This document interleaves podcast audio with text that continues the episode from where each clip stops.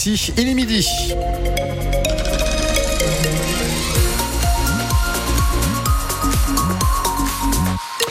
Le journal avec vous, Marc Bertrand. À quel temps pour cet après-midi, Bernard? Eh bien, peut-être quelques gouttes de pluie. Euh, c'est difficilement que le soleil percera. En tout cas, l'après-midi verra des températures qui tourneront autour de 10 à 11 degrés.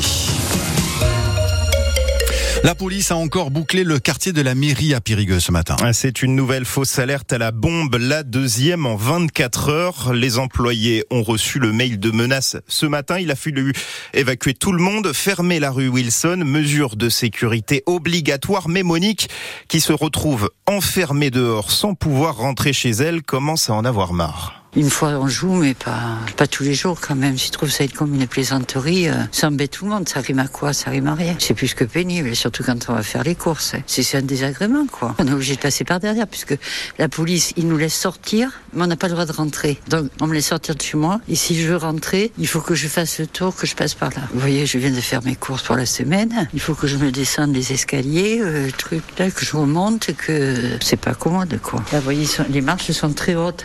Là-bas, marches elles sont plus normales. Et alors que moi, je suis la reine des escaliers, je suis déjà tombée, alors je suis transi de peur. Moi, ça va encore, je suis pas trop âgée, mais il y a des personnes qui ont 90 ans dans l'immeuble. J'espère que demain, ça se sera arrêté, quoi. Ils vont pas recommencer, hein, parce que là... Hein. La mairie euh, va de nouveau porter plainte. Hein. L'hôtel de ville rouvre cet après-midi à 13h30. Attention, la police municipale fouillera les sacs à l'entrée et vérifiera l'identité de tous les visiteurs. Et il n'y a que les rendez-vous urgents qui seront assurés aujourd'hui. Le père de famille soupçonné d'avoir euh, tué sa femme et ses quatre enfants à Meaux, en région parisienne, à Noël, dit qu'il a entendu des voix qui lui ont dit de faire du mal. C'est ce qu'il a dit euh, ce matin au juge d'instruction.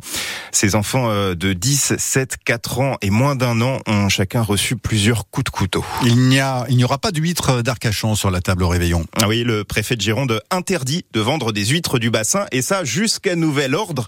Il y a eu plusieurs cas d'intoxication au norovirus qui donne des diarrhées et des vomissements un peu comme la gastro. Clément Carpentier, à Gujan-Mestras, les professionnels sont au fond du trou. C'est une véritable catastrophe. Voilà les mots de cette femme d'ostréiculteur de Gujan-Mestras au moment d'évoquer cette interdiction.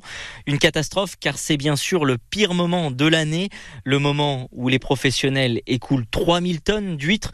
Il y a aussi de la colère ici chez les ostréiculteurs car pour eux, cette interdiction ne vient pas de leur fait mais du réseau d'assainissement qui déborde maintenant depuis des semaines en raison des précipitations et qui a transporté le virus jusqu'à leurs huîtres et bien sûr personne n'est assuré contre ce genre de phénomène. Et maintenant, il va falloir euh, attendre 28 jours sans vente après la dernière contamination.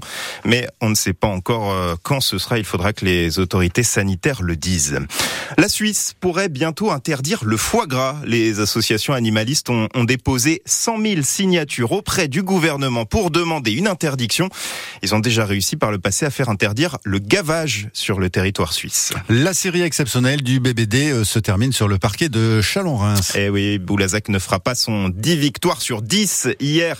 Les basketteurs du BBD se sont inclinés 94 à 85. La faute à un début de match catastrophe selon le directeur sportif Jérémy Sarr. On s'est brûlé, j'ai envie de dire. On avait eu deux, avertissements sur, euh, sur deux rencontres, hein, à Chalon-Reims et, et, contre Lille, où on avait des allumages un peu tardifs. Là, on a aussi eu un allumage tardif, puisque on est quand même à, 44 points encaissés en 15 minutes, certes euh, soutenu par une, adresse très forte de Poitiers, mais encore une fois, je, pense qu'on ne les a pas contraints euh, dans l'adresse. À la mi-temps, ils, tirent à 72% à 2 points et, et 58% à 3 points, donc forcément, il y avait une, une belle ambiance dans la et, ils étaient portés par, euh, par leur public sur un match de Noël.